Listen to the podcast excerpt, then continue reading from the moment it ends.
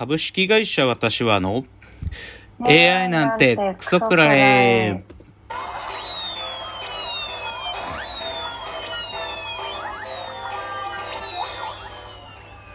群馬が生んだ怪談時株式会社私は社長の竹之内です。ローカル研修生4代目アシスタントの深谷です。えーこの番組は大喜利 AI を開発する株式会社私は社長の竹之内が AI のことなんかお構いなしに大好きなサブカルチャーについてサブカルリテラシーの低い社員に丁寧にレクチャー言い換えれば無理やり話し相手になってもらう番組です。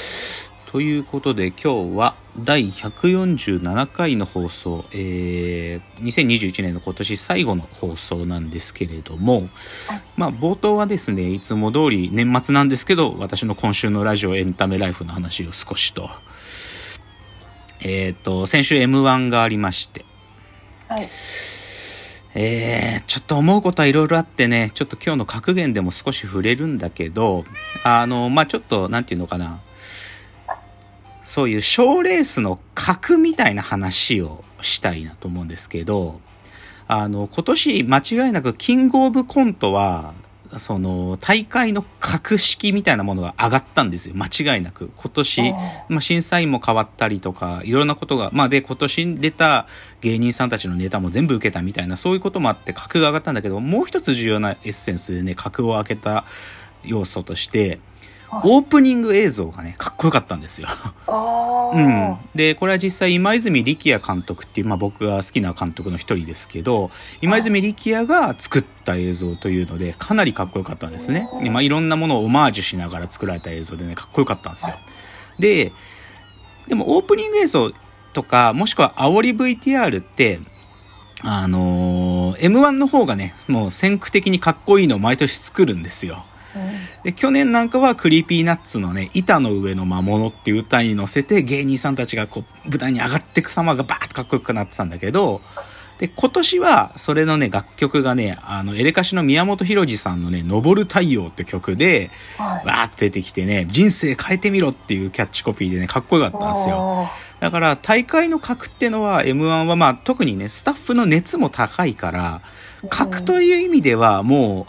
うなんていうか演出上はいいんですよ。なんだけどちょっと今回の大会、まあ、別の部分でその格が保てなくなってるかもなっていうのをちょっと危惧してるんでその話ちょっとさあの今日の格言で若干したいですけどでも今回のファイナリストの方たちねまあやっぱり僕ねご一緒したことある方たちやっぱりこうちょっと応援したい気持ちあるんですよ。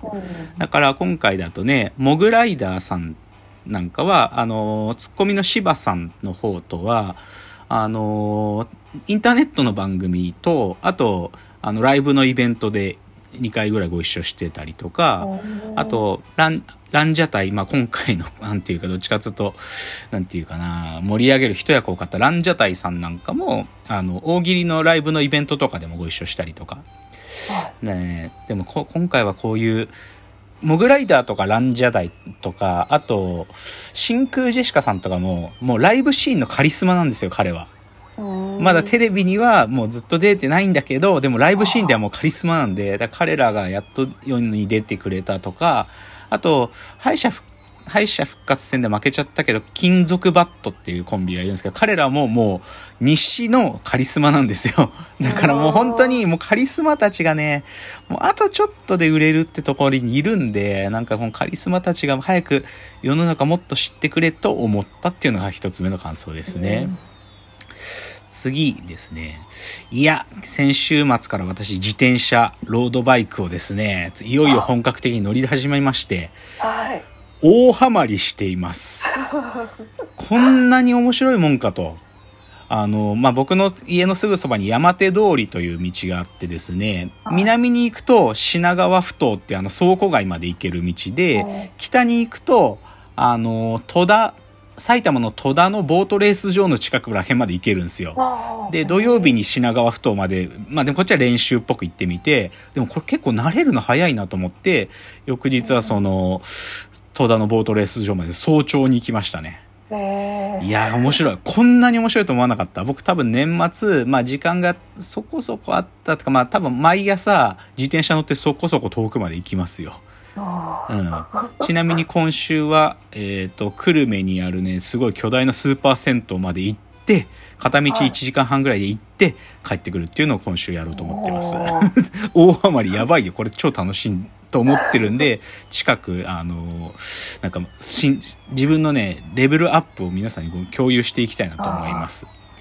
じゃあ次ね。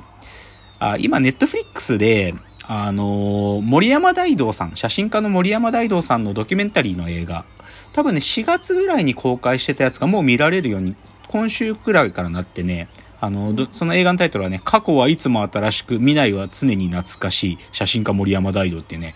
これめちゃくちゃ面白いよ、これ。やばい。やばい、まあ、もう面白いというかね、かっこいい。森山大道さんってもう80ぐらいだと思うけど、こんなじじいになってまだここまでかっこいいのかっていうのはちょっと震えるレベル。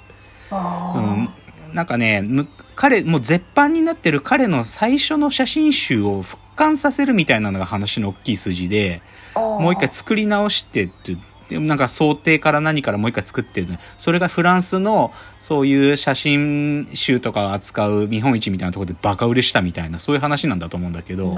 これね面白い。僕はまあ途中までしか行ってないんだけど面白いですよ。あとねちょっと映画トピックで言うとあーそうだな。年内でまあこの映画見て今年は見納めだなと思ってるのはあと2つか3つぐらいあるんだけどはい。一つは今週の金曜日からポレポレ東中野で始まる香川一区っていう、あの、君はなぜ総理大臣になれなかったのかの続編のドキュメンタリーですねこれはもう見に行くと。あとはもう一つは、あの、呪術廻戦の、あの、映画版で、東京呪術高等専門学校っていう呪術廻戦ゼロっていう映画も今週末から始まるんで、まあ、この二つはまあ年末中には必ず見るかなと。でね、ただね、昨日だからその香川一区っていうね、ポレポレ東中野でやる。で、これやるからっつうので、今ポレポレ東中野で、そういうね、政治ドキュメンタリーを何個かやってるんですよ。この、香川一区が始まるよっていう前の盛り上げイベントで。それでね、僕ね、ずっと見たいと思ってた、ハリボテって映画があるの。ハリボテっていう、富山、富山の市議会議員たちが、あの、政務活動費をめちゃくちゃ不正に流用してて、議会の、40人ぐらいの議会のうち、8割ぐらいが不正に関与してて、っていう恐ろしい話があって、それを、あの、はい富山のチューリップテレビっていうね、あんまり大きい曲じゃない曲がスクープしてたっていう話なんだよ。で、これ前からずっと見たい。で、これね、予告見ればね、大体どういう話か想像できるんだけど、で僕見たいってずっと思ってたんだけど、見逃してたんよ。で、はいたまになんかこういうドキュメンタリー映画祭りとかあるとやってたんだけど、ことごとく行けなくて、で、今回このさ、香川一区が始まるよっていうので、ハリボテ、昨日と今日だけやるんですよ。今日もはねい、ポレポレ東中野で17時から今日もあるんですけど、昨日僕ね、ちょっとね、時間を見のなんとか作ってね、行ったんすよ。で、見ました。超面白いです。面白いよ。な、で、内容くそ面白いんだけど、でも、はいどちらかというと、内容が面白いがゆえに、暗淡たる気持ちになります。もう、日本の行政、政治ね、だけじゃなくて、自治体、だから、そこで働く公務員の方たち、この忖度にまみれた公務員の方たちとか、あとはそれをスクープとして報じていくメディアね、報道の姿勢、この全てがもう要はハリボテなの。